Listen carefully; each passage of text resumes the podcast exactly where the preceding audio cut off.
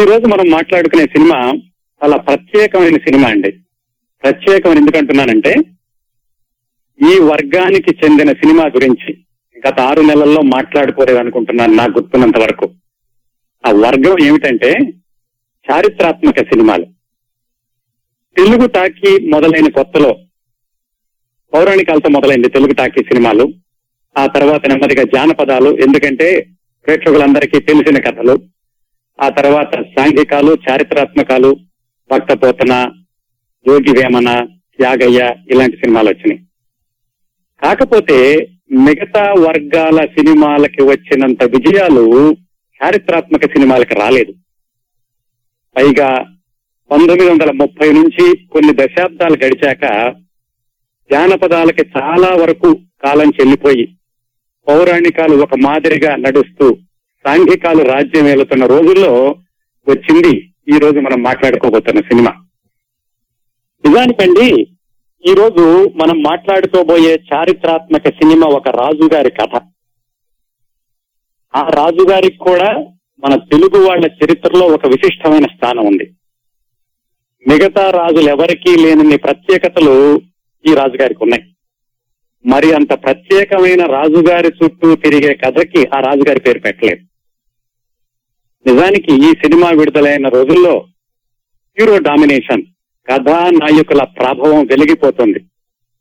కథ కథానాయకుడు చుట్టూతేనే తిరగాలి కథానాయకుడికి సంబంధించినటువంటి పేరే సినిమా కూడా ఉండాలి అనుకుంటున్న రోజుల్లో కూడా ఒక క్యారెక్టర్ యాక్టర్ ధరించిన పాత్ర పేరుని ఈ సినిమా టైటిల్గా నిర్ణయించి దర్శక నిర్మాతలు పెద్ద సాహసం చేశారండి. అయితే ఆ నిర్ణయానికి ఆ అగ్రస్థాయి హీరో కూడా ఆమోదించడం ఇక్కడ విశేషం. జియా పిక్చర్స్కు పనిచేసినటువంటి కీలకమైన సాంకేతిక నిపుణులు ఈ సినిమా కూడా పనిచేశారు. బహుశా ఈ సినిమా విజయంలో వారి వాటా కూడా ఎక్కువగా ఉంటుంది. అట్లాగే ఈ ఒక క్యారెక్టర్ యాక్టర్ ఈ సినిమాకి కీలకం అని చెప్పుకున్నాం కదా. ఆయన నటన గురించి ప్రస్తావించుకున్నప్పుడు తప్పనిసరిగా ఈ సినిమా గురించి వస్తుంది. అలాగే ఆయన నటించిన అత్యుత్తమైన సినిమాలు రెండు మూడు చెప్పండి అంటే ఖచ్చితంగా మొట్టమొదటి వరుసలో ఈ సినిమా నిలుస్తుంది. అదేనండి ఈ సినిమా మహామంత్రి తిమ్మరసు పంతొమ్మిది వందల అరవై రెండు జులై ఇరవై ఆరున విడుదలైన మహామంత్రి తిమ్మరసు గుండమ్మ కథ గురించి మనం మాట్లాడుకున్నప్పుడు ఈ విషయం చెప్పుకున్నామండి ఆ సినిమాలో రామారావు నాగేశ్వరరావు ఉన్నప్పటికీ గుండమ్మ పేరు పెట్టారు. వాళ్ళిద్దరూ కూడా ఒప్పుకున్నారు. ఆ సినిమా అత్యంత విజయవంతమైంది. ఆ రోజుల్లో హీరోలు కథని అర్థం చేసుకుని కథకి ఔచిత్యం ఉండే పేరు పెట్టడంలో ఏమాత్రం వాళ్ళు వ్యతిరేకించే వాళ్ళు కాదు అన్న విషయం గుండమ్మ కథ గురించి మాట్లాడుకున్నప్పుడు చెప్పుకున్నాం. సరిగ్గా గుండమ్మ కథ విడుదలైన దాదాపుగా వంద రోజులకో ఏమో ఈ సినిమా విడుదలైందండి. మహామంత్రి తిమ్మరసు దీనిలో ముఖ్యంగా కథంతా కూడా శ్రీకృష్ణదేవరాయలు చుట్టూతా తిరిగిన కానీ కథకి కీలకమైన మలుపులు తిప్పేటటువంటి సంఘటనలన్నీ కూడా ఆ మహామంత్రి తిమ్మరసుతో ముడిపడి ఉంటాయి. అందుకనే ఈ సినిమాకి మహామంత్రి తిమ్మరుసు పేరు పెట్టారు. అది హీరో రామారావు గారు ఒప్పుకోవడమే కాకుండా ప్రేక్షకులు కూడా ఆమోదించి ఈ సినిమాకి ఘన విజయాన్ని ఆపాదించడమే కాకుండా ఈ రోజుకి కూడా రాజకీయాల గురించి మాట్లాడుకోవాలి అంటే చారిత్ర చరిత్రలో ఉన్నటువంటి రాజకీయాలకి దర్పణంగా చెప్పాలి అంటే ఈ సినిమా పేరు మాత్రమే వినిపిస్తుంది. ఏ ఏ దేశ చరిత్ర చూసినారండి ఏ సమాజం చరిత్ర చూసినా కానీ కొన్ని పాఠాలు కనపడతాయి అలాగే మరికొన్ని గుణపాఠాలు కూడా నేర్పుతాయి ఆ చరిత్రలో. ఏ మంచి పనులు చేసి కొంతమంది రాజులు చరిత్రలో ఆరాధ్యకులుగా నిలిచిపోయారో కొన్ని సంఘటనలు చెబితే ఏ దుర్గుణాల వల్ల కొన్ని రాజ్యాలు కూలిపోయాయో మరికొన్ని సన్నివేశాలు చెప్తుంటాయి. ఈనాటి మన సినిమాలో మహామంత్రి తిమ్మరసులో ముఖ్యంగా రాజ్య విస్తరణ కాంక్ష పదవీ వ్యామోహం ఇలాంటివి కేవలం రాజు ప్రజలు వీళ్ళకే కాకుండా రాజకుటుంబీకుల మధ్య కూడా ఎలాంటి పరపోత్యాలకి చివరికి హత్యలకు కూడా దారితీస్తుందో ఇందులో కొన్ని ఉదాహరణలు దొరుకుతాయి. అలాగే అసూయ ద్వేషం పగ ప్రతీకారేచ్ఛ తొందరపాటుతనం చెప్పుడు మాటలు వినడం ఇలాంటి లక్షణాలన్నీ అప్పటికీ ఇప్పటికీ ఎప్పటికీ ఎంత ప్రమాదకర ప్రమాదకరమైనవో ప్రత్యక్షమైనటువంటి నిదర్శనాలు ఈ సినిమాలో కోకలలుగా కనిపిస్తూ ఉంటాయండి. ఇలాగా ఏ చరిత్ర చూసినా గానీ కొన్ని నేర్చుకోదగినవి ఉంటాయి ఏవి నేర్చుకోకూడదో కూడా చెబుతూ ఉంటాయి. అందుకే ఈనాటి మహామంత్రి తిమ్మరసు సినిమా గురించి మనం ఏమి నేర్చుకుంటామో ఏమి నేర్చుకోకూడదో ఆ విశ్లేషణకి దేశ భాషలందు తెలుగు లెస్స అని పలికిన కృష్ణదేవరాయల చరిత్ర ఆ రోజుల్లో అందరికీ తెలిసే ఉంటుందండి. కానీ మరి ఈ రోజుల్లో ఎంతమందికి గుర్తుందో తెలియదు కానీ ఒక్కసారి అసలు ఈ కథ ఎలా ఉంటుంది ఈ కథలో పాత్రల్ని ఎలా తీర్చిదిద్దారో కథా గమనం ఎలా ఉంటుందో క్లుప్తంగా చూద్దాం. ఎందుకంటే ఈ కథను తెలుసుకుంటే తర్వాత నేను చెప్పబోయే సన్నివేశాలు సందర్భాలు వాటిని కూడా అన్వయించుకోవడానికి తేలిగ్గా ఉంటుంది. శ్రీకృష్ణదేవరాయలు చుట్టూతా తిరిగేటటువంటి కథ ఇది. శ్రీకృష్ణదేవరాయల తండ్రి పేరు నరసరాయలు. ఆయనకి ముగ్గురు కొడుకులు. పెద్ద కొడుకు పేరు నృసింహరాయలు. రెండో వాడు మన సినిమాలో కథానాయకుడు కృష్ణదేవరాయలు. తర్వాత అచ్యుతరాయలు. ఆ రాజు దగ్గర మంత్రి తిమ్మరసు. తిమ్మరసు చిన్నప్పటి నుంచి కూడా కృష్ణదేవరాయలు అంటే చాలా ప్రేమ. ఎందుకంటే ఆ ముగ్గురులో కూడా కృష్ణదేవరాయలో ఉన్నటువంటి చురుకుదనం తెలివితేటలు గమనించి ఇతను మాత్రమే తెలుగుదేశాన్ని కాపాడగలడు. ఆంధ్ర సామ్రాజ్య లక్ష్మి గౌరవాన్ని కాపాడే శక్తి శ్రీకృష్ణదేవరాయలకి ఉందని తిమ్మరుసు చిన్నప్పటి నుంచి కూడా గమనించి శ్రీకృష్ణదేవరాయలంటే కాస్త ఎక్కువ ప్రేమగా ఉంటూ ఉండేవాడు. అయితే రాజ నీతి ప్రకారం రాజు తర్వాత పెద్ద కొడుకు రాజు అవుతాడు కాబట్టి నరసరాయల తర్వాత నృసింహరాయలు పదవిలోకి వచ్చాడు. అయితే రాగానే అతనికి అనారోగ్య పీడితుడవుతాడు అది అతనుగా గమనించి కళింగ గజపతులు ఈ సామ్రా విజయనగర సామ్రాజ్యం మీదకి దండయాత్రకు వస్తారు. అప్పుడు శ్రీకృష్ణదేవరాయలు వాళ్ళని వాళ్ళతో విరోచితంగా పోరాడి వాళ్ళని వెళ్ళగొడతాడు. అది గమనిస్తాడు వాళ్ళ అన్న. ఒకవేళ నేను చనిపోయాక శ్రీకృష్ణదేవరాయలు రాజు అవుతాడేమో అనేటటువంటి ఆలోచనతోటి అతను తిమ్మరసుని పిలిచి శ్రీకృష్ణదేవరాయల్ని తీసుకెళ్ళిపోయి అతను చంపేసేసేయి. నా కొడుకులు మాత్రమే ఈ రాజ్యానికి వారసులు కావాలి కానీ తమ్ముడు వారసుడు కాకూడదు అని మహామంత్రి తిమ్మర్సు చెప్తాడు. అయితే తిమ్మరసుకు తెలుసు అతను రాజకీయ దురంధరుడు అభినవ యుగంధరుడు. అందుకని శ్రీకృష్ణదేవరాయలను తీసుకెళ్ళి దాచేసి చంపేశానులే అని చెప్పి అబద్ధం ఆడతాడు నృసింహరాయలతోటి. నృసింహరాయలు చనిపోతాడు కానీ శ్రీకృష్ణదేవరాయల్ని అలా అజ్ఞాతంలోనే ఉంచుతాడు తిమ్మరసు. ఎందుకంటే సరైన సమయం వచ్చినప్పుడు అతన్ని ప్రజలకి పరిచయం చేయాలి ఈ సమయంలో పరిచయం చేయకూడదు అని తిమ్మరుసు అతన్ని అజ్ఞాతంలో ఉంచుతాడు. కృష్ణదేవరాయలకు మాత్రం అసహనంగా ఉంటుంది. ఎంతకాలం ఇలా దాక్కోవడం? నేను తొందరగా వచ్చేసి రాజ్యానికి రాజునయ్యి మిగతా రాజ్యాలను కూడా జయించాలి. పైగా కృష్ణదేవరాయల్ని తిమ్మరుసు చంపించేశాడు అని ప్రజలు అనుకుంటున్నారు. అలాంటి అపవాదు కూడా మీ మీద ఉండకూడదు అని తిమ్మరుసు తోటి కృష్ణదేవరాయలు చెప్తాడు.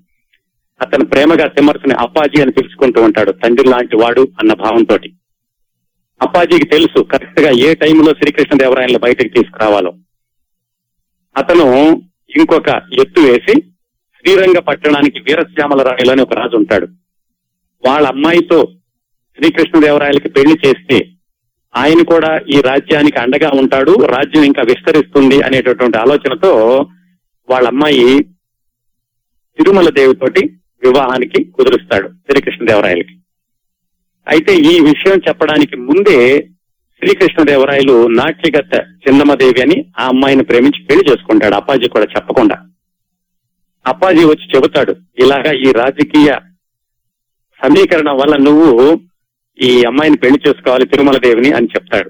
అయితే ఆల్రెడీ అతను నేను పెళ్ళి చేసుకున్నాను అని చెప్పినప్పుడు అయినా సరే ఇది రాజకీయ సమీకరణం ఈ రాజకీయ పక్షంతో ఈ పెళ్ళి చేసుకోవాలి అని చెప్పినప్పుడు అతను తిరుమల దేవిని రెండో భార్యగా స్వీకరిస్తాడు. అప్పుడు చెప్తాడు శ్రీకృష్ణదేవరాయలు ఒక ఒక డైలాగ్ దీంట్లో. ఒకసారి రాజతంత్రంలో చిక్కుకున్నాక స్వాతంత్ర సౌరభాన్ని ఆక్రాణించడం కష్టమే అని. ఇంకా స్వాతంత్రం అనేది ఒకసారి రాజకీయ ఆ చక్రంలోకి వెళ్ళిపోయాక ఆ సమీకరణాలు ఎలా మారితే అలా నడుస్తూ ఉండాలి తప్ప తనకంటూ తన సొంతంగా నిర్ణయాలు తీసుకోవడానికి ఎక్కువ అవకాశాలు ఉండవు. సరే ఇద్దరు భార్యలు శ్రీకృష్ణదేవరాయలకి తిరుమల దేవి చిన్నమ్మదేవి. వాళ్ళతో తను సంసారం సాగిస్తూ ఉండగా ఒకరోజు ఏమవుతుందంటే వాళ్ళు పాచికలు ఆడుతూ ఉంటారు. పాచికల్లో ఏదైనా పోటీ ఉంటే తప్ప పస ఉండదు అని తిరుమలదేవి అంటుంది. అప్పుడు చిన్నమదేవి చిన్నాదేవి ఏముంటుందంటే ఒక పోటీ వేసుకుందాం ఎవరు ఓడిపోతే వాళ్ళు గెలిచిన వాళ్ళ దగ్గర దాస్యం చేయాలి అని చెబుతుంది. అప్పుడు కృష్ణదేవరాయల అనుచరుడు అక్కడ ఉండి చెప్తాడు అలాంటి పందెం వద్దు. కృష్ణదేవరాయలు మీ అమ్మ కూడా ఇలాగే చేసి సవతి దగ్గర దాస్యం చేసింది. అందుకే అందరూ నిన్ను దాసీదాని కొడుకు అని ఏడిపిస్తూ ఉంటారు. ఇలాంటి పందెం ఎప్పుడు వేయొద్దు అని అతను గుర్తు చేస్తాడు.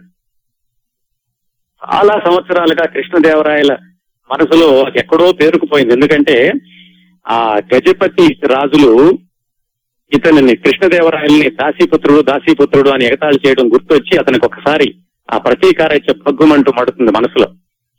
అప్పటికప్పుడు లేచి ఆ గజపతులు ని ఓడిస్తాను అని చెప్పేసి అప్పాజీ కూడా చెప్పకుండా యుద్ధానికి బయలుదేరతాడు.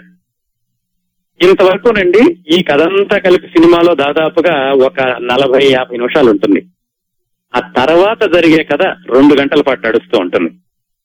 అప్పాజీకి తెలుస్తుంది తనకు చెప్పకుండా కృష్ణదేవరాయల గజపతుల మీద యుద్ధానికి వెళ్ళాడు అని. కానీ అది సరైనటువంటి ఆచిక కాదు. అది సరైనటువంటి నిర్ణయం కాదు. అలా వెళ్ళకూడదు అని అప్పాజీ ఏం చేస్తాడంటే కృష్ణదేవరాయలకి తెలియకుండా కొంతమందిని ముందే పంపించి కృష్ణదేవరాయల కంటే ముందే గజపతి రాజ్య రాజ్యానికి పంపించి వాళ్ళ అబ్బాయిని బందీగా పట్టించి వెనక్కి తీసుకొస్తాడు. అప్పుడు గజపతులు దిగొచ్చి రాజీకి వచ్చి మా అబ్బాయిని విడిపించండి అని అప్పాజీ దగ్గరికి రాజీకి వస్తారు. అయితే అక్కడ ఇంకొక సమీకరణ వేసి అప్పాజీ ఏం చేస్తాడంటే ఆ గజపతుల యొక్క అమ్మాయిని ప్రతాపరుద్ర గజపతి అమ్మాయిని గనక రాయలకిచ్చి పెళ్ళి చేస్తే అతను చచ్చినట్టుగా కాళ్ళ దగ్గర పడి ఉంటాడు ఆ కూతురునిచ్చినటువంటి రాజు కాబట్టి అనేటటువంటి ఆలోచనతోటి రాయలకి ఆ ప్రతాపరుద్ర గజపతి వాళ్ళ అమ్మాయిని అన్నపూర్ణని ఇచ్చి పెళ్ళి చేయాలని ఒక నిర్ణయం తీసుకుంటాడు అప్పాజీ. అప్పటికే శ్రీకృష్ణదేవరాయలకి వచ్చి చెబుతారు ఆ అమ్మాయికి నువ్వంటే ఇష్టం అబ్బా ఇందాక వాళ్ళ అబ్బాయిని బందీగా పట్టుకోవడానికి వెళ్ళినప్పుడు ఆ అమ్మాయి నేను చూసింది అని. శ్రీకృష్ణదేవరాయలు మారువేషంతో అక్కడికి వెళ్ళడం ఆ అమ్మాయి మనసు తెలుసుకోవడం చివరికి ఆ రాజు దిగొచ్చి ప్రతాపరుద్ర గజపతి దిగొచ్చి శ్రీకృష్ణదేవరాయలకు అన్నపూర్ణం ఇచ్చి పెళ్ళి చేయడం జరుగుతుంది. ఇక్కడ అప్పాజీ ఆలోచన ఏమిటి? అలా చేస్తే ఆ రాజు దిగొచ్చి తను చెప్పినట్టు వింటాడు అని. కానీ ప్రతాపరుద్ర గజపతి ఆలోచన ఏమిటంటే ఈ అమ్మాయిని శ్రీకృష్ణదేవరాయలకి ఇచ్చి పెళ్ళి చేసి మొదటి రాత్రి ఆమెతోటే శ్రీకృష్ణదేవరాయలు చంపించాలి అని అతనేసే ఎత్తు. మొదటి రాత్రి కూతుర్ని గదిలోకి పంపిస్తూ కత్తిచ్చి నువ్వు ఆ శ్రీకృష్ణదేవరాయల్ని వధించాలి అని చెప్తాడు. అమ్మాయి నా భర్తను నేను వధించడం అంటే ఇది రాజకీయం ఇది రాజనీతి నువ్వు చెయ్యాలి నువ్వు చేయకపోతే నేను వచ్చి చంపేస్తాను శ్రీకృష్ణదేవరాయల్ని అంటాడు ప్రతాపరత్న గజపతి. ఈ అమ్మాయి లోపలికి వెళ్ళి అతను సంహరించడానికి బదులుగా అది చేయలేని పనిని తనకు తాను పడుచుకోబోతుంది. అప్పుడు అప్పాజీ అక్కడ ఉండి అతనికి తెలిసి ఏం జరగబోతోందో. ఆ అమ్మాయిని ఆ పని చేయకుండా కాపాడుతాడు. అంతా బాగానే ఉందనుకుంటున్న రోజుల్లో ఈ ప్రతాపరుద్ర గజపతికి మాత్రం ఆ పగ అనేది ఎక్కడ చల్లారదు. కూతుర్నిచ్చి పెళ్ళి చేసినా కాని అతని తమ్ముడు హంవీరుడు అని అతను ఏం చెప్తాడంటే అన్నయ్య ఎలాగైనా సరే ఈ అప్పాజీ మీద పగ తీర్చుకోవాలి. అప్పాజీనే మన మన పన్నాగాలన్నింటినీ కూడా అతను భగ్నం చేశాడు. అందుకని అప్పాజీకి శ్రీకృష్ణదేవరాయలకి మధ్య పగ పెట్టి వాళ్ళ రాజ్యాన్ని పడగొట్టేలాగా నేను చూస్తానని హంవీరుడు శ్రీకృష్ణదేవరాయల రాజ్యానికి వచ్చి అక్కడ వాళ్ళ ఇంట్లో ఉంటాడు. అక్కడుండి నెమ్మది నెమ్మదిగా అప్పాజీకి శ్రీకృష్ణదేవరాయలకి మధ్యలో పగని చిన్న చిన్న సంఘటనలు సృష్టించి వాళ్ళిద్దరి మధ్యన విభేదాలు పెంచుతూ ఉంటాడు. అది చివరికి ఎక్కడికి వెళ్తుందంటే శ్రీకృష్ణదేవరాయలు కొడుకు పుడతాడు. తిరుమల రాయలు చిన్న పిల్లవాడు ఏడెనిమిదేళ్ళు వస్తాయి. అతను అప్పాజీనే పెంచుతూ ఉంటాడు. అయితే హంబీరుడు వెళ్ళి చెప్తాడు అప్పాజీ దగ్గర పెంచడం ఏంటి? అతను పెంచితే కానీ కుట్రలు కుతంత్రాలు నేర్పుతాడు. నీ దగ్గరుంటే పౌరుషంతో పెరుగుతాడు నీ దగ్గరికి తెచ్చుకో అని శ్రీకృష్ణదేవరాయల మనసు నెమ్మది నెమ్మదిగా కలుషితం చేస్తూ ఉంటాడు. చిట్టు చివరికి శ్రీకృష్ణదేవరాయలు ఒక యుద్ధానికి వెళ్ళినప్పుడు తను లేని సమయంలో ఆ కుర్రాన్ని చంపేసేసి ఆ కుర్ ఆ హత్యా నేరాన్ని అప్పాజీ మీదకి నెట్టాడు. శ్రీకృష్ణదేవరాయలు వెనక్కి వచ్చి అప్పాజీనే తన కొడుకుని చంపేశాడు అని అపోహపడి అప్పాజీ కళ్ళు అని చెప్పి ఒక రాజ ఆ, నిర్ణయం తీసుకుంటాడు. మర్నాడు పొద్దున్నే సూర్యోదయంలోగా అప్పాజీ కళ్ళు చేయాలి అని అతను ఆజ్ఞ ఇస్తాడు. ఆ రాత్రి అతను పడేటటువంటి ఘర్షణ మానసిక వేదన భార్యలు కూడా వచ్చి చెబుతారు అప్పాజీ అలాంటి పని చేయడు ఎక్కడో ఏదో పొరపాటు జరిగింది అని. అప్పుడు హంబీరుడు కూడా వచ్చి నిజం చెప్తాడు నేను ఇదంతా చేశాను మీ సామ్రాజ్యాన్ని ఇది చేయడానికి లేకపోతే అప్పాజీ మా నాన్న మా అన్నయ్య గారిని ఎంతో ఇబ్బందులు పెట్టాడని అతను చెప్పినప్పుడు తెలుస్తుంది శ్రీకృష్ణదేవరాయలకి. అతనితో పోరాడి గబగబా అక్కడికి వెళ్తాడు జైల్లో బంధించినటువంటి అప్పాజీ దగ్గరికి. అప్పటికే ఆ రాజభటులు రాజశాసనాన్ని అమలు పరుస్తారు అప్పుడు శ్రీకృష్ణదేవరాయలు వెళ్ళినప్పుడు నిజం తెలుసుకుని అప్పాజీ నాది పొరపాటు అయింది నేను పొరపాటు చేశాను అని అని చెప్తాడు చెట్టు చివరి సందర్భంలో. అప్ప ఒక్కసారి వెనక్కి తిరిగి చూస్తాడు. ఇద్దరు కౌగలించుకుంటారు. ఇద్దరికీ తెలుస్తుంది ఎక్కడ పొరపాటు జరిగిందో. ఒకళ్ళనొకరు క్షమించుకుంటారు. తర్వాత వాళ్ళ ఆ పరిచయం అలా కొనసాగుతూ ఉంటుంది.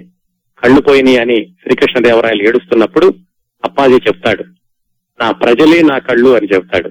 అక్కడ సినిమా అయిపోతుంది. ఇదండి కథ. ఈ సినిమా అంతా చూస్తే కేవలం రాజకీయం రాజకీయం కోసం ఎన్ని కుతంత్రాలైనా చేయాలి పదవిని నిలబెట్టుకోవడానికి లేదా ఆ సామ్రాజ్యాన్ని నిలబెట్టుకోవడానికి ఎన్ని ఎత్తులైనా వేయాలి అనేవి తెలుస్తూ ఉంటాయి. అలాగే భావోద్వేగాలు మనుషుల మధ్య ఉండే సంబంధాలు కూడా అత్యుత్తమమైన రీతిలో చిత్రీకరించబడ్డాయి. చిట్ట చివరిలో అరగంట సేపు రామారావు గుమ్మడి గారు వాళ్ళ నటన పరాకాష్ఠకి చేరిందని చెప్పుకోవచ్చు. ఒక్కసారి చూడండి తప్పనిసరిగా ఈ సినిమా యూట్యూబ్లో ఉచితంగా దొరుకుతుంది. ఎక్కడ ఒక్క సెకండ్ కూడా సినిమా చాలా నెమ్మదిగా నడుస్తోంది లేకపోతే ఈ సన్నివేశం అనవసరంగా ఉన్నదని ఎక్కడా అనిపించదండి. ఏ మాత్రం ఈనాటి సినిమాలే కాదు అప్పట్లో ఉన్నటువంటి కళాఖండాలు కూడా ఏమాత్రం తీసిపోని రీతిలో స్క్రీన్ ప్లే పకడ్బందీగా నడుస్తూ ఉంటుంది. అందుకే మాయాబజార్ తర్వాత స్క్రీన్ ప్లే గురించి చెప్పుకోవాల్సి వస్తే మహామంత్రి తిమ్మర్సని ఉదాహరణగా చెప్పుకోవచ్చు. ఈ సినిమా గౌతమి ప్రొడక్షన్స్ అని ఆ బ్యానర్ మీద వాళ్ళు తీసినటువంటి మొట్టమొదటి సినిమా. వాళ్ళు అంటే ఎవరంటే నిర్మాతలు అట్లూరి పొండరీకాక్షయ్య నర్రా రామబ్రహ్మం అని ఇద్దరండి. అట్లూరి పొండరీకాక్షయ్య గారు ఎన్టీ రామారావు గారికి వరుసగా బావమరిది అవుతారు దూరపు బంధువు. చిన్నప్పుడు కూడా వాళ్ళిద్దరూ కలిసి పెరిగారు. ఎన్టీ రామారావు గారు పుండరీకాక్షయ్య గారి కంటే రెండేళ్ళు పెద్ద. పుండరీకాక్షయ్య గారు ఎస్ఎస్ఎల్సీ తర్వాత చదువుకోలేదు. ఎన్టీ రామారావు గారు ఇంటి పక్కనే ఉండేవాళ్ళు విజయవాడలో రామారావు గారు బిఏ చదువుకున్న తర్వాత ఆ తర్వాత రామారావు గారు నాటకాలు వేసేటప్పుడు పుండరీకాక్షయ్య గారు రామారావు గారు కలిసి ఇద్దరు నాటకాలు వేస్తూ ఉండేవాళ్ళు. రామారావు గారు సినిమాల్లోకి వచ్చేశారు. పుండరీకాక్షయ్య గారు విజయవాడలోనే ఉన్నారు నాటకాలు వేసుకుంటూ. రామారావు గారి సినిమాల్లోకి వచ్చేసిన కొత్తలో రాయలసీమ కరువు నివారణ నిధి అని విరాళాలు వసూలు చేయడానికి ఆంధ్రదేశం అంతా వెళ్ళినప్పుడు అట్లూరు పుండరేకాక్షయ్య గారిని కూడా పిలిచారు. తనతో పాటు కలిసి నాటకాలు వేయడానికి ఇద్దరు కలిసి నాటకాలు వేశారు. ఆ నిధి వసూలు అంతా అయిపోయింది. తర్వాత అట్లూరు పుండరేకాక్షయ్య విజయవాడ వచ్చేస్తానన్నప్పుడు రామారావు గారు నేను సొంతంగా సినిమాలు తీద్దాం అనుకుంటున్నాను. నువ్వు ఉండి మా సినిమా నిర్మాణ విశేషాలన్నీ నువ్వు చూస్తూ ఉంటే కనుక నాకు కొంచెం అండగా ఉంటుంది. ఉండిపో అని అట్లూరు పొండరీకాక్షయ్యని మద్రాసులో ఉంచేశారు. ఆ విధంగా అట్లూరు పుండరీకాక్షయ్య గారు ఎన్టీ రామారావు గారి సొంత సినిమాలు పిచ్చి పుల్లయ్య తోడు దొంగలు జయసింహ వీటన్నిటికీ కూడా ఆయన ప్రొడక్షన్ ఎగ్జిక్యూటివ్గా ఉన్నారు. సీతారామ కళ్యాణం సినిమా వచ్చేటప్పటికి ఆయనకి భాగస్వామ్యం కూడా ఇచ్చారు ఎన్టీ రామారావు గారు అట్లూరు పుండరీకాక్షయ్య గారికి. ఆ సీతారామ కళ్యాణం సినిమా అయిపోయాక ఆ సినిమా నిర్మాణ సమయంలో వచ్చినటువంటి అలసటను తీర్చుకోవడానికి ఒక ఆరు నెలల పాటు అట్లూరి పొండరేకాక్ష గారు విశ్రాంతి తీసుకున్నారు. ఆ విశ్రాంతి సమయంలో ఆయన దగ్గరికి నర్రా రామబ్రహ్మం అని ఆయన వచ్చారు. ఆయన ఎవరంటే ఎన్టీ రామారావు గారిది ఎన్ఏటి వాళ్ళ పంపిణీ సంస్థ ఉండేది విజయవాడలో. దాంట్లో మేనేజర్గా పనిచేసేవాడు. తర్వాత ఆయన గౌతమి పంపిణీ సంస్థ అని పెట్టి సొంతంగా డబ్బింగ్ సినిమాలు కూడా విడుదల చేసేవాడు. ఆయన వచ్చి అట్లూరి పొండరేఖ అక్షయ్ గారిని మన ఇద్దరం కలిసి సొంతంగా ఒక సినిమా తీద్దాం అని అడిగాడు. పుండరేఖ గారికి సొంతంగా తీయడానికి అంత ఇష్టం లేదు. ఎందుకంటే రామారావు గారి దగ్గర సినిమా నిర్మాణ విశేషాలు చూస్తున్నారు అలాగే అనుకున్నారు. కానీ అదే సమయంలో ఏమైందంటే రామారావు గారు వాటాలన్నీ నేనే ఉంచుకుంటాను మీ వాటా మీకు ఇచ్చేసేస్తాను అని చెప్పడంతో అట్లూరు పొండరేఖ గారికి మరి ఏదో ఒక వ్యాపకం ఉండాలని సరే అన్నారు. ఇద్దరు కలిసి సినిమా తీద్దాం అనుకున్నారు. రా- నర్రా రామబ్రహ్మ అట్లూరు పొండరేకాక్షయ్య అదేమిటి అనుకున్నప్పుడు అట్లూరి కొండరేఖాక్షయ్య గారు ఈ విశ్రాంతి తీసుకుంటున్న సమయంలో ఒక పుస్తకం చదివారు. దాని పేరు అప్పాజీ. ఆ రోజుల్లో మద్రాసులో ఎంవిఎస్ పబ్లికేషన్స్ అనే ఒక ప్రచురణ సంస్థ ఉండేదండి. వాళ్ళు ఎక్కువగా డిటెక్టివ్ పుస్తకాలు ప్రింట్ చేస్తూ ఉండేవాళ్ళు. డిటెక్టివ్ పుస్తకాలు మధ్య మధ్యలో ఇలా చారిత్రక చారిత్రాత్మక గాథలు కూడా వాళ్ళు పబ్లిష్ చేస్తూ ఉండేవాళ్ళు. అప్పాజీ రోషనారా చాణక్య ఝాన్సీ లక్ష్మీబాయి రాణి రుద్రమదేవి ఇలాంటి పుస్తకాలు కూడా వేస్తుండేవాళ్ళు. ఆ రచయిత ఎవరో ఇప్పటికీ తెలియదు నాకు. ప్రసాద్ అనే పేరుతో వచ్చేవండి నవల్స్. ఇప్పటికీ కూడా ఉన్నాయి మార్కెట్లో అవి. ఆయన రాసిన ఈ అప్పాజీ అనే నవల చదివి అట్టూరు కొండరేకాక్షయ్య గారు దాన్ని సినిమాగా తీద్దామని రామరామం గారితో చెప్పారు. ఇద్దరు కలిసి రామారావు గారి దగ్గరికి వెళ్ళి మేము సొంతంగా సినిమా తీద్దాం అనుకుంటున్నాం. ఈ అప్పాజీ కథ మీరు హీరోగా ఉండాలి అని ఆయన్ని అడిగారు. ఇద్దరు తెలిసిన వాళ్ళే కాబట్టి ఆయన కూడా వీళ్ళ ప్రయత్నాలకి బలం ఇచ్చి సరే అలాగే కానివ్వండి అని చెప్పారు. శ్రీకృష్ణదేవరాయలు ఎలాగూ ఇంకా ఆలోచించాల్సిన అవసరం లేదు ఎన్టీ రామారావు గారే. మహామంత్రి తిమ్మరసు విషయానికి వచ్చేసరికి ఎవరు అంటే ఆ రాంబ్రహ్మ అన్న ఆయన ఎస్వి రంగారావు గారిని తీసుకుందామని చెప్పారు. దానికి అట్లూరి కొండరేకాక్షయ్య గారు ససేమిరా వద్దన్నారు. ఎస్వి రంగారావు మంచి నటుడు మహానటుడు కానీ ఆయన ఈ పాత్ర వేస్తే అందులో ఎస్వి రంగారావు కనపడతాడు కానీ మహామంత్రి తిమ్మరసు కనపడ్డు దీనికి సరైనటువంటి క్యారెక్టర్ యాక్టర్ గుమ్మడి గారు అని ఆయన గుమ్మడి గారిని సజెస్ట్ చేశాడు. ఇద్దరు వాదులాడుకోవడంలో ఎంత దశకి వెళ్ళారంటే గుమ్మడి గారిని గనక తీసుకోకపోతే నేను ఈ సినిమాకి పార్ట్నర్గా ఉండను అని అట్లూరు కొండరేకాక్షయ్య గారు చెప్పేటంత వరకు వెళ్ళింది. ఇంకా ఆయన వాదనకు కూడా ఆయన తలొచ్చి నర్రా రామపురం గారు మహామంత్రి తిమ్మర్స్ పాత్రకి గుమ్మడి గారినే తీసుకున్నారు. ఆ విధంగా క్యారెక్టర్స్ అన్ని సెట్ అయినాయి. ఇంకా ఈ సినిమాకి కళాకారులు ఎవరు అనుకున్నప్పుడు అట్లూరు కొండరేకాక్షయ్య గారు విజయ ప్రొడక్షన్స్కి పనిచేసిన వాళ్ళందరినీ దించుదామని చెప్పి ముందుగా రచయిత పింగడి నాగేంద్రరావు గారిని తీసుకొచ్చారు. అలాగే దర్శకుడు కమలాకర్ కామేశ్వరరావు గారు వాళ్ళు ఆయన కూడా విజయ ప్రొడక్షన్స్లో పనిచేశారు కేవీ రెడ్డి గారితో పనిచేశారు. అట్లాగే కళా దర్శకత్వం మాధవపెద్ది గోఖలే ఆయన కూడా విజయ పిక్చర్స్ పనిచేశారు. వీళ్ళందరూ మాయాబజార్ సినిమాకి పనిచేసిన వాళ్ళేనండి వాళ్ళని తీసుకొచ్చారు. సంగీతానికి పెండియాల నాగేశ్వరరావు గారిని పెట్టుకున్నారు. నిజానికి ఛాయాగ్రహణానికి అంటే కెమెరామెన్ కూడా మార్కస్ బార్క్లే విజయ పిక్చర్ చేసిన ఆయన ఆయన గురించి కూడా మనం చాలాసార్లు చెప్పుకున్నాం. ఆయన ఉండాల్సింది. కాకపోతే ఆయనకి విజయ పిక్చర్స్లో కాంట్రాక్ట్ ఉండడం వల్ల ఆయన మాత్రం రాలేదు. ఇలాగా హేమ హేమీల్ని తీసుకొచ్చి ఈ సినిమా షూటింగ్ మొదలు పెట్టారు సినిమా కథంతా హంపీలో కూర్చుని రాసుకున్నారు. అక్కడ కొన్ని ఫోటోలు కూడా తీసుకుని మీరు టైటిల్స్ చూస్తే కనుక అందులో కనపడేవన్నీ హంపీలో ఉన్న ఫోటోలు అన్నమాట. ఆ ఫోటోల మీద టైటిల్స్ అన్ని వేశారు. సినిమా పంతొమ్మిది వందల అరవై ఒకటి సెకండ్ హాఫ్లో మొదలైంది. సెట్టింగ్లన్నీ కూడా వాహిని స్టూడియోలోని సెట్టింగ్ వేసి సినిమా ఎక్కువ భాగం అక్కడే చిత్రీకరించారు. మధ్య మధ్యలో వీళ్ళు రాజులు యుద్ధానికి వెళ్ళేటప్పుడు గుర్రాలు వెళ్ళడం అది ఉంటుంది. అది మాత్రం ఆ మద్రాసు దగ్గరలో ఎక్కడో తాంబరం అని ఆ ప్లేస్లో తీశారు. ఈ సినిమా మొట్టమొదట్లో ఒక బుర్ర కథ ఉంటుంది. ఫ్లాష్ బ్యాక్ అంతా చెప్పడానికి. ఇందాక మనం తెలుసుకున్నటువంటి రాయల్ గారి తండ్రి రాయల్ గారి అన్నయ్య రాజు అవ్వడం రాయల్ని చెప్పడం ఇదంతా సినిమాలో కనపడదు. ఒక బుర్ర కథతో చెప్పిస్తారు. ఆ బుర్ర కథ సినిమాలో మొట్టమొదటిసారిగా వస్తుంది కానీ నిజానికి అది చిత్రీకరించడం మాత్రం చిట్ట చివరిలో తీశారట. అప్పట్లో స్టూడియో లాక్అవుట్ అవుతుంటే రాత్రి రెండు రాత్రుల పాటు ఎవరికీ తెలియకుండా తాళాలేసుకుని స్టూడియోలో ఆ పాటని చిత్రీకరించారు. మొత్తానికి సినిమా అయిపోయింది. అందరికీ చూపించారు. అందరికీ చూపించడం అంటే రెండు ప్రివ్యూ షోస్ వేసి ఒకటేమో అందులో పనిచేసినటువంటి కార్మికులందరికీ ఇంకొకటేమో సినిమా పెద్దలందరికీ చూపించారు. చూసిన వాళ్ళందరూ కూడా అద్భుతంగా ఉందని చెప్పి అట్లూరు పుండరేకాక్ష గారిని మెచ్చుకున్నారు.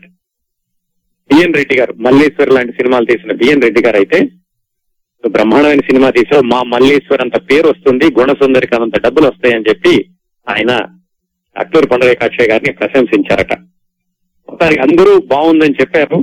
సినిమా కూడా విడుదలైంది. అందరూ మాట అన్నట్టుగానే సినిమా కూడా ఘన విజయం సాధించింది.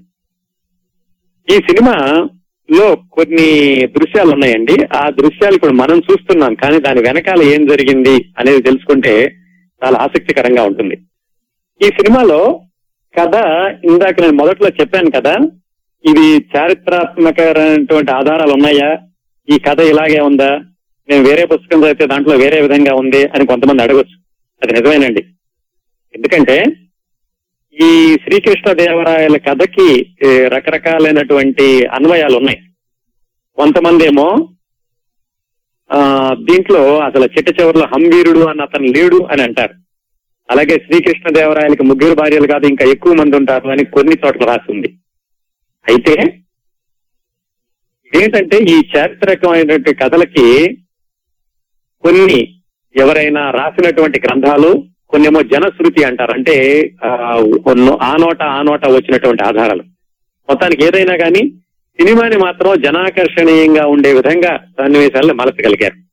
దాంట్లో నిజానిజాల సంగతి పక్కన పెడితే ఇందులో రెండు మూడు సన్నివేశాలు చూద్దాం ఏం జరిగిందో వెనకాల. ఈ అన్నపూర్ణని పెళ్ళి చేసినప్పుడు ఆ గజపతి రాజులు శ్రీకృష్ణదేవరాయలకి ఇచ్చి పెళ్ళి చేసి మొదటి రాత్రి గదిలోకి పంపిస్తూ కత్తి ఇచ్చి నువ్వు చంపేశాయని చెప్తాడు కదా? ఆ సన్నివేశంలో ఒక పాట పెడదామని డైరెక్టర్ గారు అన్నారు. అయితే అక్లూరు పొండలేక అక్షయ్ గారు నిర్మాత అక్కడ పాట పెడితే బాగుండదు. అది చాలా గంభీరంగా ఉండేటటువంటి సన్నివేశం. ఆ అమ్మాయి కత్తి తీసుకుని పొడుస్తుందా లేదా అని ప్రేక్షకుడికి ఉత్కంఠత లేకపోతే నేనే చంపేస్తానంటాడు తండ్రి. అలాంటి సీరియస్ సంఘటనలో పాట పెడితే అది రసభంగం అవుతుంది అని ఆయన చెప్పారు. కమలాకర్ కామేశ్వర గారు కోపం వచ్చిందట షూటింగ్ ఆపేసి ఆయన వెళ్ళిపోయాడు ఇంటికి. వెళ్ళిపోయి మళ్ళా సాయంకాలం తిరిగి వచ్చి నెమ్మదిగా ఆలోచించి పొండరేకాక్షయ్య గారు మీరు చెప్పిందే కరెక్ట్ అండి. ఇక్కడ పాట పెడితే ఆ సన్నివేశం దెబ్బతింటుంది పాట లేకపోవడమే బాగుంటుంది అని నిర్మాత చెప్పినటువంటి విషయాన్ని ఆయన ఆమోదించారు. అంటే దర్శకుడు నిర్మాత అంతగా కలిసి పనిచేసే వాళ్ళు అని చెప్పడానికి అది ఒక ఉదాహరణ. రెండో ఉదాహరణ చిట్ట చివరిలో శ్రీకృష్ణదేవరాయలు రాజస్థానంలో తీర్పు ఇచ్చాక అప్పాజీ కళ్ళు పెరికి వేయాలని తీర్పు ఇచ్చాక వెళ్ళిపోతాడు. అక్కడ ఒక సీన్ ఉంటుందండి. చూడండి ఈసారి సినిమా చూసినప్పుడు మీరు జాగ్రత్తగా గమనించండి. ఆ తీర్పు ఇవ్వగానే గుమ్మడి గారి క్లోజప్ కనపడుతుంది. అతని మొహంలో భావం అప్పుడు చిన్నప్పటి నుంచి పెంచి పెద్ద చేసి ఎంతో ఆత్మీయంగా చూసి ఎంతో రక్షణ కల్పించి ఇతని ద్వారా ఆంధ్ర లక్ష్మిని కాపాడుకోవాలని ఎన్నో రాజకీయ ఎత్తులు వేసినటువంటి శ్రీకృష్ణదేవరాయలు తన కళ్ళు పెరికించేయమని చెప్పి తీర్పు ఇచ్చాడు. అలాంటప్పుడు ఆయన మొహంలో భావాలు ఎలా ఉంటాయి? రేపు సూర్యోదయం అయితే కళ్ళు కనిపించవు. అతనికి ఇంక ఈ ప్రపంచం కనిపించదు అప్పాజీకి ఎంతో ప్రేమగా పెంచి పెద్ద చేసిన శ్రీకృష్ణదేవరాయలను కూడా చూడలేడు. ఆ భావంతో ఒక్కసారి శ్రీకృష్ణదేవరాయల్ని కింద నుంచి పై వరకు ఆపాద మస్తకం అతను చూస్తాడు. కెమెరా కింద నుంచి పైకి ప్యాన్ అవుతూ ఉంటుంది. అద్భుతంగా ఉంటుంది. ఆ దృశ్యం చూసినప్పుడు మనసు తడి అవ్వని ఒకడు అంటూ ఉండడు. ఆ ఒక్క దృశ్యం అసలు ముందు లేదు సినిమాలో. శ్రీకృష్ణదేవరాయలు తీర్పు ఇచ్చేసి వెంటనే లోపలికి వెళ్ళిపోతాడు. ఆ షూటింగ్ అయిపోయాక అక్లూరి కొండరేకాక్షయ్య గారికి డైరెక్టర్ దగ్గరికి పిలిచి కామేశ్వరరావు గారు ఇక్కడ ఏదో పోతుందండి. అతను తీర్పు ఇచ్చేసి వెనక్కి వెళ్ళిపోయాడు. అప్పాజీ బాధపడడం అది బానే ఉంది. కానీ అబ్బాజీ మనసులో ఉంటుంది ఇంత పెంచి పెద్ద చేసిన మనిషా నన్ను చేశాడు అన్న భావం ఒకటి. రేపటి నుంచి ఇతన్ని నేను చూసుకోలేని అనే భావం ఇంకొకటి. దాన్ని ప్రతిబింబించేలాగా ఒకసారి శ్రీకృష్ణదేవరాయల కింద నుంచి పైకి చూపిస్తే బాగుంటుంది అని ఆయన మళ్ళా వెనక్కి పిలిచి ఆ షాట్ తీయించారు. దర్శకుడు కామేశ్వరరావు గారికి మాత్రం ఎందుకో ఆ సీన్ దాని మీద అంత ఆసక్తి లేదు. ఎందుకంటే తీర్పు ఇచ్చేసాక ఇక ఉండకూడదు వెనక్కి వెళ్ళిపోవాలి అని ఆయన అనుకుంటున్నాడు. ఎడిటింగ్లో కూడా తీసేశాడట ఆయన. మళ్ళా వెళ్ళి నిర్మాత దాన్ని మళ్ళా ఎడిటింగ్లో దాన్ని చేర్పించారు. అది ఏమైందంటే ఎంత అయిందంటే ఇప్పటికీ కూడా కమలాకర్ కామేశ్వరరావు గారి దర్శకత్వానికి పరాకాష్ట ఆ సీన్ అంటారు అనమాట అందరూ. ఆ తర్వాత కొన్ని రోజులు కమలాకర్ కామేశ్వరరావు గారు అక్షరు కొండరేకాక్షయ్య గారి దగ్గరికి వచ్చి ఒక ఉత్తరం చూపించారు. అందరి నుంచి ఒక ఆయన ఉత్తరం రాశాడండి. ఈ సినిమానంతటిని ఆయన సంస్కృతంలోను తెలుగులోను ఇంగ్లీష్ లోను కూడా బ్రహ్మాండంగా విశ్లేషిస్తూ చిట్ట చివరిలో మీరు తీసినటువంటి ఈ దృశ్యం అత్యద్భుతం అనితర సాధ్యం. ఇలాంటి సీను ఆ శ్రీకృష్ణ దేవరాయల్ని కింద నుంచి పైకి చూడడం అన్నటువంటి దృశ్యం అప్పుడు గుమ్మడి గారు పలికించినటువంటి భావాలు. అది సినిమాకి ఎంతో అందాన్ని తీసుకొచ్చిన సినిమాకి ఎంతో ఆ పరాకాష్ఠకి చేర్చినాయి అని చెప్పి ఆయన ఉత్తరం రాశాడని కమలాగర్ కామేశ్వరరావు గారు ఈ నిర్మాత దగ్గరికి వచ్చి ఈ ఘనత అంతా మీకే చెందుతుందండి. మీరు చెప్పినందువల్లే నేను ఈ దృశ్యాన్ని పెట్టాను అని ఆయన ఒప్పుకున్నారట. అది ఇంకొక సీన్. ఇంకొకటి ఏమైందంటే ఈ సినిమాలో తిరుమల రాయని చచ్చిపోయాడని చెప్పినప్పుడు శ్రీకృష్ణదేవరాయలు ఏమంటాడంటే నేను ఎంతో ప్రేమగా చూసుకున్న కొడుకు యొక్క పార్థివ శరీరాన్ని నేను చూడలేను నేను రాను అంటాడు. సరిగ్గా ఈ సినిమా షూటింగ్ అయిపోయాక విడుదల కావడానికి ముందు ఎన్టీ రామారావు గారి పెద్ద అబ్బాయి నిజంగానే మసూచితో చనిపోయాడు. సరిగ్గా ఈ సినిమాలో ఆయన ఏ సన్నివేశాన్ని అయితే అభినయించాడో అదే సన్నివేశం ఆయన నిజ జీవితంలో ఎదురైంది. అప్పుడు కూడా ఆయన చెప్పారటండి నేను చూడను మా అబ్బాయిని. ఆ నాకు ఆ ఇమేజ్ ఎలా ఉందో అలాగే నా మనసులో ఉండిపోవాలి. ఆ శరీర పార్థివ శరీరాన్ని నేను చూడను అని వాళ్ళ అబ్బాయిని చూడడానికి కూడా వెళ్ళలేదు. అలాంటిదే ఇంకో సన్నివేశం వచ్చింది ఎన్టీ రామారావు గారికి. ఆయన అధికారంలో ఉండగానో అధికారంలో ఉండగానే అనుకుంటాను. సంజయ్ గాంధీనో రాజీవ్ గాంధీనో చనిపోయినప్పుడు ఆయన థియేటర్లు కూడా కాల్ చేసే థియేటర్ల మీద కూడా దాడి జరిగింది హైదరాబాద్లో అప్పుడు కూడా వెళ్ళి ఆయన థియేటర్లను చూసుకోలేదు. ఎందుకంటే నాకు అప్పటి ప్రతిబింబమే ఉండాలి నా మనసులోనూ మళ్ళీ ఇలాంటిది ఉండకూడదు అని. ఈ సినిమాలో ఇక ప్రత్యేకంగా చెప్పుకోవాల్సింది గుమ్మడి గారి నటన అండి. మొదటి భాగంలోనూ చివరి భాగంలోనూ కూడా ఆయన మొట్టమొదటిలోనేమో రాయల్ని చాలా రక్షణగా చూసుకోవడం రాజ్య విస్తరణ జరిగేలాగా చూడడం ఆ భావాలు.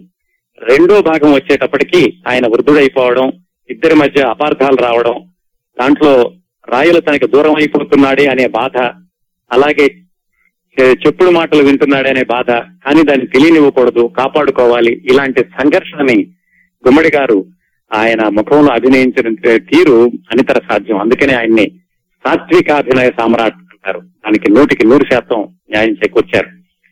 ఈ సినిమాకి రాష్ట్రపతి రజత పథకం కూడా వచ్చింది. ఆ రాష్ట్రపతి అవార్డు తీసుకోవడానికి వెళ్ళినప్పుడు అస్వస్థులుగా ఉన్నటువంటి ప్రధానమంత్రి జవహర్ లాల్ నెహ్రూ కూడా చిట్ట చివరి నిమిషంలో వచ్చి ఈ ఫంక్షన్లో పాల్గొన్నారట. సరిగ్గా ఈ ఫంక్షన్ అయినటువంటి పది రోజులకి జవహర్ లాల్ నెహ్రూ చనిపోయారు. సినిమా చూస్తే చాలా ఖర్చు పెట్టుంటారు చాలా భారీ బడ్జెట్తో తీసుంటారు అనిపిస్తుంది. నిజానికి ఈ సినిమాకైన ఖర్చు కేవలం ఐదు లక్షలు. దాంట్లో డెబ్బై ఐదు వేలు రామారావు గారికి ఇచ్చింది. మిగతా వాళ్ళందరికీ ఐదు వేలు పదివేలు ఇచ్చినాయి అనమాట ఈ సినిమాలో తన పాత్ర గురించి గుమ్మడి గారు తన జ్ఞాపకాల్లో రాసుకుంటూ చెప్పారు ఆయన ఈ మహామంత్రి తిమ్మరసు పాత్రను ఎంతో బాగా తీర్చిదిద్దారు దర్శకుడు నిర్మాత అందరూ కలిసి. పక్కనేమో శ్రీకృష్ణదేవరాయలుగా ఎన్టీ రామారావు గారు.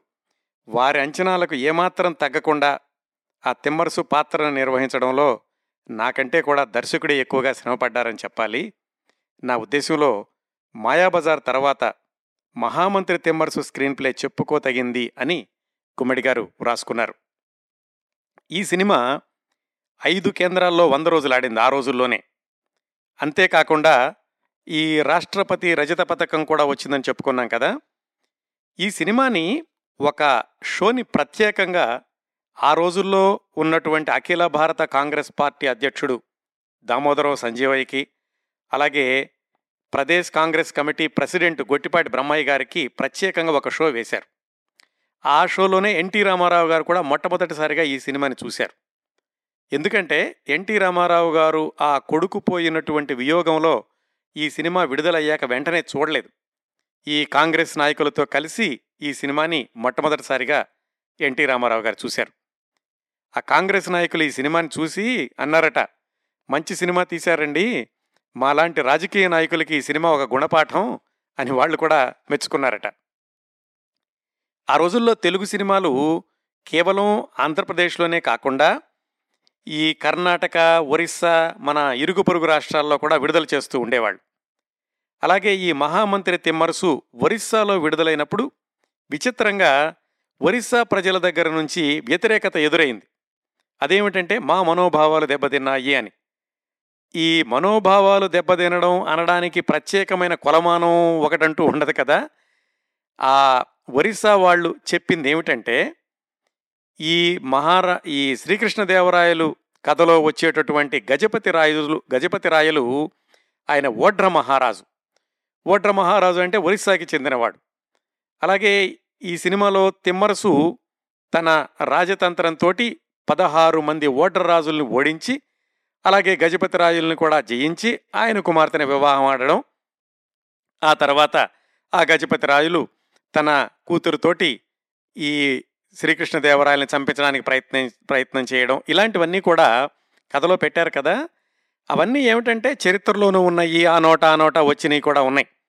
అయితే ఈ సంఘటనలు అంటే గజపతి రాయలుని కొంచెం చెడ్డగా చిత్రీకరించడం లాంటి సంఘటనలు మా మనోభావాలను దెబ్బతీసినయి అని ఒరిస్సాలో ప్రేక్షకులు ఈ సినిమా విడుదలైనప్పుడు థియేటర్ల మీద దాడి చేయడం బలలో కుర్చీలు విరగ్గొట్టడం అంతేకాకుండా ఇంకొంచెం ముందుకెళ్ళి ఒరిస్సాలో ఉంటున్నటువంటి తెలుగు వాళ్ళ మీద కూడా దాడులు చేసినటువంటి సన్నివేశాలు కూడా జరిగినాయట. ఈ నేపథ్యంలో కొన్ని రోజుల పాటు లేకపోతే పూర్తిగానో ఒరిస్సాలో కూడా ఈ సినిమా ప్రదర్శనని నిలిపివేశారు. అది ఒక సంఘటన ఈ మహామంత్రి తిమ్మర్సు సినిమాకి ఒరిస్సా రాష్ట్రానికి సంబంధించింది జరిగింది. ఇంకా కొన్ని విషయాలు చెప్పుకోవాలంటే ఈ సినిమాలో గోవిందరాయులుగా చిన్న వేషం వేశారు శోభన్ బాబు గారు. ఆయన ఈ సినిమా విడుదలయ్యేటప్పటికి కూడా ఇంకా పెద్ద పేరేమి రాలేదు. చాలా రోజులు ఆయన చిన్న చిన్న వేషాలు వేస్తూ ఉన్నారు కదా ఆ పరంపరలోనే ఈ సినిమాలో కూడా చాలా చిన్న వేషం వేశారు. అలాగే చిన్నాదేవిగా వేసినటువంటి ఎల్ విజయలక్ష్మి ఈ సినిమాలో రెండు పాటల్లో చక్కటి నృత్యం చేశారు. ఆయన ఆమె అభిమానులందరూ కూడా విపరీతంగా ఉప్పొంగిపోయారు ఆమె నృత్యాన్ని చూసి. అలాగే కందోళి అనేటటువంటి పాత్ర వేసిన రాజశ్రీ ఆ తర్వాత రోజుల్లో పెద్ద కథానాయికగా ముఖ్యంగా జానపద కథానాయికగా పేరు తెచ్చుకున్నారు. ఈ సినిమా నిర్మాతల్లో ఒకరైనటువంటి నర్రా రామబ్రహ్మం అనే ఆయన ఈ సినిమా విడుదలైన అయిన ఒక ఐదు సంవత్సరాలకి ఎన్టీ రామారావు గారితోనే నిర్దోషి అనే సినిమాని కూడా నిర్మించారు. అవండి మహామంత్రి తిమ్మరసు చిత్రం యొక్క విశేషాలు.